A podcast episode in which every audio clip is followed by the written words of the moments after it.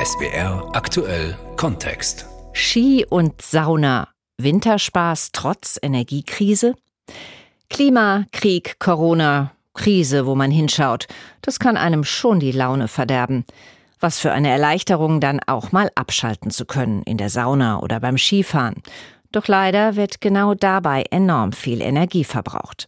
Ist das vertretbar, wenn Strom und Gas knapp werden? Und an welchem Punkt ist Schluss mit lustig? Darum geht es hier in SWR aktuell Kontext mit Marion Theiss. Die nächsten Monate werden nicht ohne, meint der Oberbürgermeister von Neckarsulm, Steffen Hertwig. Wir haben einfach keine normalen Zeiten. Und natürlich sind Botschaften, die man an die Bürgerschaft gibt, die Einschränkungen bedeuten, nie schön. Und er sagt auch, alles, was wir jetzt schon an Energie einsparen können, wird uns im Zweifel im Winter gut tun. Er könnte trist werden, dieser Herbst und Winter, Kalt duschen, in kaltem Wasser schwimmen, Daunenjacke im Wohnzimmer, nix mit buntem Vorweihnachtslichterzauber. Krieg und Energiekrise kratzen an unserer Lebensfreude. Andererseits Verzagen und Trübsalblasen bringt uns auch nicht weiter, oder? Wie lässt sich die Balance finden zwischen Verzicht und Vergnügen? Und ist Spaß überhaupt erlaubt?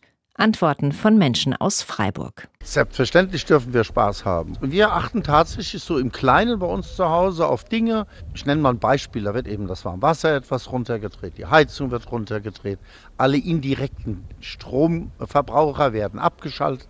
Das sind so Kleinigkeiten, die wir machen. In Europa muss man nicht unbedingt fliegen. Das dauert länger, aber wir sind ja auch älter, wir haben mehr Zeit. Dann kann man auch mit dem Zug fahren. Ich spüre, wenn ich auf der Autobahn 100 fahre, spart man tatsächlich viel Benzin und natürlich Heizung, Jogginghose und Decke ist äh, abends angesagt in der Wohnung. Sparen, ja, sicherlich. Aber Spaß haben soll man trotzdem noch, auf was ich verzichte. Jetzt haben sie mich ganz schön erwischt. Ja, vielleicht doch auf das häufige Heißduschen, lange Duschen. Heizung halt. Strom haben wir uns jetzt ein Solarmodul geholt. Ja, so Sachen halt. Und kulturell, ich sag mal, Wellnessurlaub, Skilaufen, sowas. Haben wir früher viel gern und häufig gemacht. Sind wir regelmäßig Skifahren gegangen. Gehen auch wieder. Wenn Schnee liegt, dann gehe ich auch wieder Skifahren. Mit gutem Gewissen oder schlechtem? Hm, teilweise gemischt. Also da, wo wir hingehen, gibt es keine Schneekanone. Also von daher. Also mit Schneekanonen täte ich mir auch schwer, da hinzugehen irgendwo. Ich habe das in Südfrankreich gesehen, wie die Berge im Sommer aussehen. Und habe ich gesagt, nee, da spiele ich nicht mit. Da, wo Schnee liegt, kein Problem. Ich bin nur nordisch Ski unterwegs. Das heißt, ich brauche keine Schneekanonen. Hm, das sind wir ja hier gesegnet in Freiburg. Da kann man sich auf den Notschrei hoch verkriechen und kann ruhigen Gewissens naturnah und ohne Probleme dann auch Ski anspannen. Das ist kein Thema. Ich glaube, Spaß haben sollte man immer, sonst könnte man sich ja gleich eingraben gehen. Kultur ist so wertvoll, die muss gefördert und unterstützt werden, gerade in schlechten Zeiten. Und ich genieße es ganz besonders. Ich war vor fünf Wochen in Barcelona, in Palau und habe dort Mozart-Requiem mitgesungen. Das war das, was ich mir gegönnt habe, weil ich, ich spare nicht, sondern ich habe kein Geld und investiere so zielgerecht, dass ich nur das Schönste erlebe. In dunklen Zeiten das Schönste erleben, wie geht das? Zwar läuft gerade die Wintersportsaison an, ein Highlight für viele in der kalten Jahreshälfte, doch gerade die deutschen Skigebiete vom Schwarzwald bis zum Sauerland sind riesige Energiefresser. Mit kilometerlangen Seilbahnen, mit beheizten Sitzen, mit Tausenden von Schneekanonen, die künstlichen Schnee produzieren, wo der echte immer weniger wird. Müssten die nicht stillgelegt werden? Zugunsten der Menschen, die sich teuren Strom kaum noch leisten können?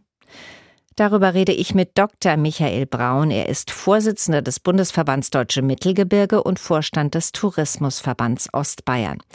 Herr Braun, eigentlich beginnt in diesen Tagen die Skisaison. Wird dieses Jahr alles anders als sonst? Ja, ich denke schon, dass es Veränderungen gibt, sowohl in den Mittelgebirgen als auch im alpinen Bereich da natürlich die Liftbetreiber auf den Energieverbrauch sehen müssen, auf die Kostenexplosion schauen müssen. Da geht es natürlich nicht nur um den Lift selber, da geht es auch um Schneekanoneneinsatz. Ich denke, dass es schon anders wird, äh, weil man mit höhere Preise umsetzen müssen. Natürlich will man das Angebot aufrechterhalten, weil an der Liftstruktur ja einiges an weiterer Wertschöpfung hängt. Es gibt ja schon Vorschläge der Seilbahnen, wie sie denken, Energie sparen zu können, wie zum Beispiel äh, den Betrieb der Schneekanonen mehr auf die Nachtstunden allein zu konzentrieren und auf die tägliche Beschreiung, also tagsüber eventuell zu verzichten. Können Sie mal anhand eines Beispiels aus Ihrer Region vielleicht erklären, was genau geplant ist? Da gibt es bestimmt auch schon konkretere Ideen. Ja, konkrete Ideen sind einfach eine Stunde später mit dem Schneien anzufangen oder früher aufzuhören. Abhängig davon, wie stark der Andrang an den jeweiligen Tagen ist, äh, gibt es auch die Frage zu stellen, inwieweit man jeden Lift in Betrieb setzt oder eben dann nur einzelne, also dass man sozusagen den Liftbetrieb etwas nachfrageabhängig macht. Das würde aber natürlich die Qualität auch beeinträchtigen, weil nicht alle Pisten zur Verfügung stehen bei meinen Kollegen aus dem Allgäu ist es so, die mehrere Seilbahnen haben, die dann auch bei schlechter Auslastung vielleicht überlegen, bestimmte Seilbahngebiete abwechselnd zu öffnen oder zu schließen. Das klingt aber für mich nicht so nach großer Krise, sondern ein bisschen mehr nach, wir versuchen weiter so zu machen wie immer, vielleicht ein ganz klein bisschen weniger. Ja, das Oberziel ist natürlich Energie zu sparen. Ja, und da versucht man natürlich an jedem Rädchen zu drehen. Aber man hat sich nicht zum Ziel gesetzt, jetzt äh, gar keinen Winterskibetrieb zu haben. Sie haben erwähnt, dass die äh, Liftstruktur weitere Wertschöpfung bedingt. Vielleicht können Sie mir das nochmal erklären? Wir haben ja Wintersportorte, ja, jetzt, wenn man an die deutschen Mittelgebirge denkt, wie Winterberg zum Beispiel, deren Hauptsaison liegt im Winter. Und wenn Sie hier die Lifte stillstehen lassen, kommen auch keinerlei Gäste. Das heißt, Sie haben keine Übernachtungen in den Unterkunftsbetrieben, Sie haben keine Umsätze in der Gastronomie. Das würde einer Schließung mehr oder weniger gleichkommen. Wäre es da nicht eine Lösung, doch wieder mehr nachzudenken über sanften Wintersport auf gut Deutsch? Wer seine Skier nicht den Berg hochträgt, der muss unten bleiben? ja, den sanften Wintersport gibt es ja auch. Denkt man an den Schwarzwald, auch bei uns den Bayerischen Wald oder eben wie gerade genannte Sauerland mit Winterberg. Die meisten Mittelgebirge sind sowieso im Wesentlichen in ihrer Saison im Winter auf sanften Wintertourismus aufgestellt. Härter treffen wird es da sicherlich den alpinen Bereich. Mhm, zumal da die Skigebiete ja auch kleiner werden, weil die Gletscher schmelzen. Ne? Ja, äh, da stellt sich auch vielmehr die Beschneiungsfrage und deren Wintergäste, die fahren halt wirklich speziell zum Skifahren in den alpinen Bereich, wobei wir in den Mittelgebirgen, also ich kann es Ihnen jetzt vom Bayerischen Wald sagen, da von unseren Übernachtungsgästen nur 8% Alpinski-Fahrer sind. Mhm. Ja. Und 75 Prozent unserer Gäste im Winter sind keine aktiven Wintersportler. Herr Braun, es geht ja nicht nur ums Skifahren, um Wintersport, auch Spaßbäder und Wellnesslandschaften, die kommen bei den teuren Energiepreisen an ihre Grenzen. Wie lange sind denn solche Angebote noch aufrechtzuerhalten?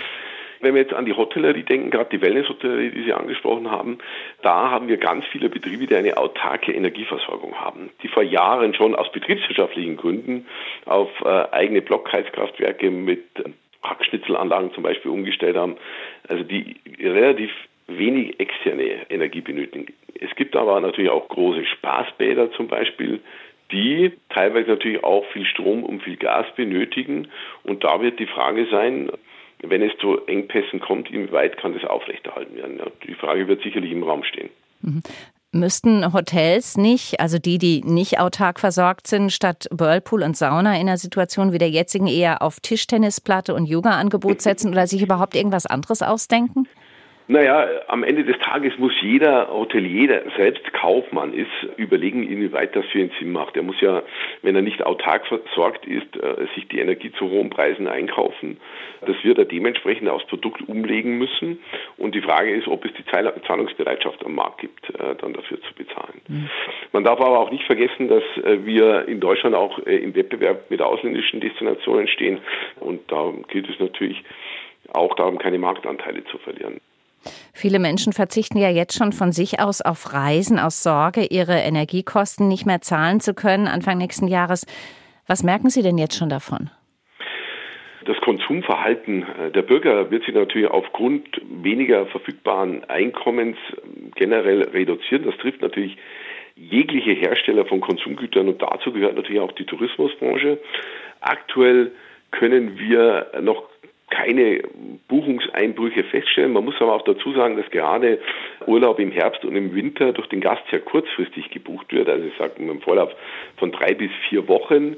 Das heißt, äh, wir lesen alle aktuell noch in der Glaskugel, wie geht es weiter. Es gibt äh, regelmäßig so einen touristischen Vertriebsklimaindex. Da ist natürlich die Vorausschau fürs nächste halbe Jahr nicht die positivste. Herr Braun, das Oktoberfest ist vorbei. In vielen Städten gibt es aber in den nächsten Wochen Herbstmessen mit Karussells und Fahrgeschäften. Auch die Freizeitparks laufen weiter wie bisher. Sollten wir auf diese Art der Belustigung und des Spaß verzichten im Moment? Nein, das sehe ich nicht so. Das Ganze steuert sich immer über die Nachfrage.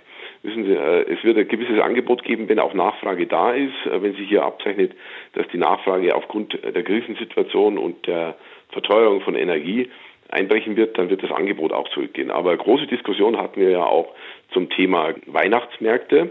Soweit wir das im Blick haben, werden die alle geplant und man hat auch vor, die umzusetzen. Aber auch hier wird man versuchen, Energie zu sparen, also die Beleuchtungsstunden reduzieren oder auch an mancher Stelle äh, gar keine Beleuchtung aufbauen.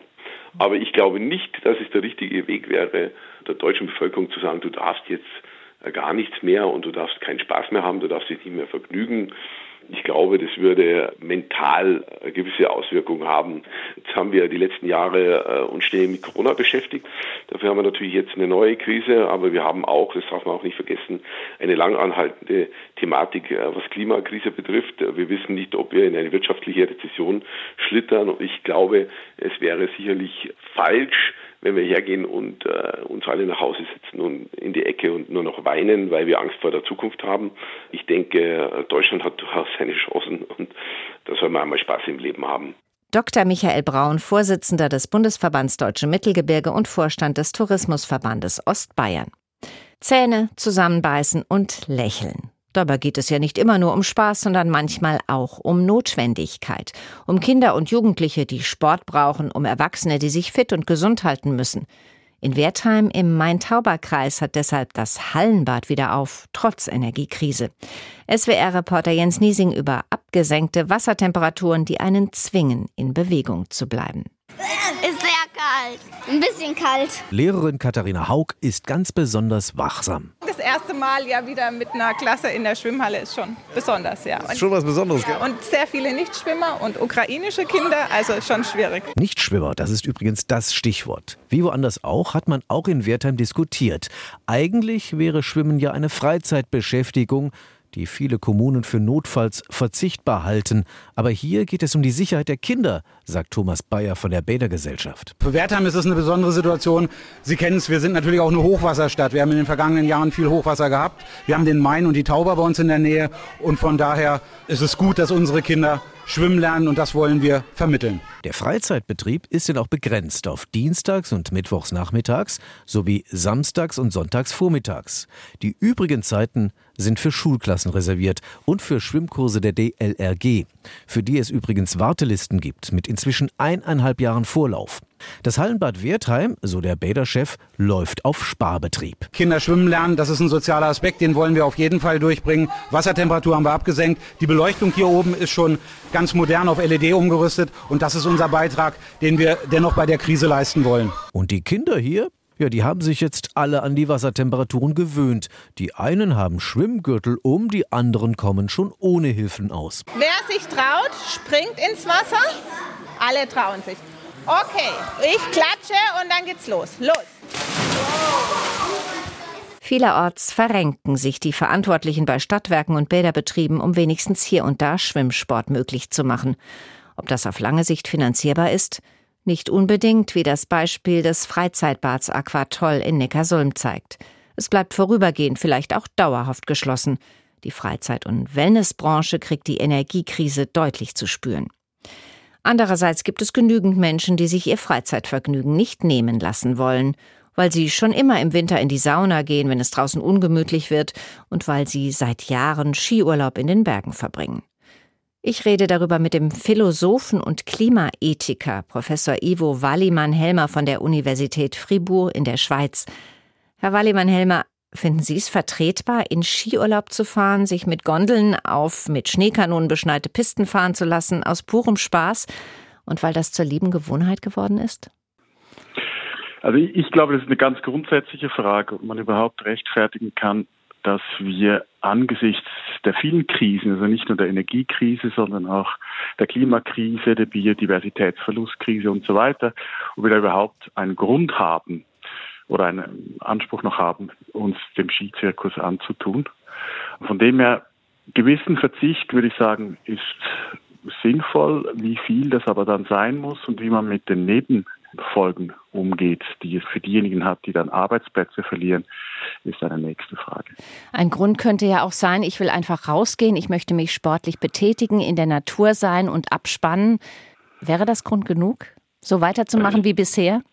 Um zu sagen, der Mensch sei nur da, um sich produktiv zu betätigen, das wäre zu viel verlangt. Also der Mensch braucht eine gewisse Entspannung und eine gewisse Entspannung bedeutet eben halt auch sich vergnügen in der Natur. Ob das dann aber immer energieintensives Vergnügen sein muss wie Skifahren oder ob man sich nicht auch mal begnügen kann mit einer Wanderung zum Beispiel, die eben dann keine Skilifte braucht, finde ich, ist auch wieder eine nächste Frage. Ich würde nicht sagen, dass man verbieten sollte, aber man kann sich als einzelne Person natürlich immer überlegen, muss das jetzt schon wieder sein? Muss ich übrigens auch immer wieder ins Auto steigen, um mir dann diesen Spaß zu gönnen? Oder kann ich nicht vielleicht auch im örtlichen Wald einmal einen Spaziergang machen und eine ähnliche Entspannung haben? Müssten wir nicht, um die Frage weiter diskutieren zu können, erstmal sagen, was genau Spaß eigentlich bedeutet? Die Schwierigkeit ist, wenn man über Spaß spricht und gewisse Theorien der Gerechtigkeit anschaut, kann man sich natürlich auch fragen, ob Spaß, Beziehung pflegen, Lachen oder Spielen eben nicht auch schon zu einem anständigen Menschenleben gehört. Es ist eben auch zentral wichtig für den Menschen und sein gutes Leben. Hat Spaß haben wollen auch etwas damit zu tun, dass man sich vielleicht belohnen möchte oder entschädigen auch für eine schlechte Zeit und dass man vielleicht dann gerade, wenn es trübe und trist ist, umso mehr davon braucht? Ich denke, so aus Sicht der Gerechtigkeitstheorie kann man sagen, zu einem guten menschlichen Leben gehört eben auch der Ausgleich zur Verpflichtung zur Arbeit, zum produktiven Tätigsein. Die Frage ist immer, wie viel. Also wo ist die Grenze dessen, was zuträglich ist äh, für die Gesellschaft, was überhaupt sinnvoll ist mit Blick auf alle anderen, die eben auch Spaß haben wollen.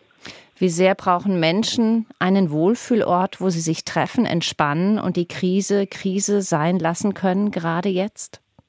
Das ist eine schwierige Frage oder eine Herausforderung, der man natürlich gegenübersteht, wenn man sich mit Themen beschäftigt wie ich. Oder ich bin Umweltethiker und beschäftige mich mit allen Umweltkrisen die ganze Zeit, die wir haben. Da braucht man sicherlich immer wieder einen Gegenpol, vielleicht auch einen Gegenpol, um Hoffnung zu schöpfen, um mal abzuschalten und aufzutanken dann. Der Wohlfühlort ist vielleicht gerade auch etwas, das zeigt, wie man Spaß haben kann, ohne immer auf viel Energie zu setzen, weil der Wohlfühlort kann zu Hause sein, der Wohlfühlort kann im Garten sein oder im Wald in der Nähe, wo man sich heimelig fühlt, ohne dass man eben dann weit reisen muss und viel Energie verbrauchen muss. Professor Ivo Wallimann-Helmer von der Universität Fribourg in der Schweiz. Spaß für alle, Spaß auf die sanfte Art, Spaß ohne schlechtes Gewissen. Sollte das nicht auch im kommenden Krisenwinter möglich sein? Ja, meinen diese Wintersportler aus Isny im Allgäu. Ich tue gerne Schneemann bauen, Schlitten fahren, vielleicht auch Schlittschuh fahren. Wenn man Sport macht, werden ja Glückshormone frei. Und wenn ihr auf der Langlaufski steht, dann wird es nochmal im Quadrat frei. Schnee finde ich super, Wintersport macht Spaß und wenn man dann schon mal wieder einen schönen schneereichen Winter hat, muss man es auch nutzen. Ski und Sauna, Winterspaß trotz Energiekrise? Das war das Thema heute in SWR aktuell Kontext mit Marion Theiss.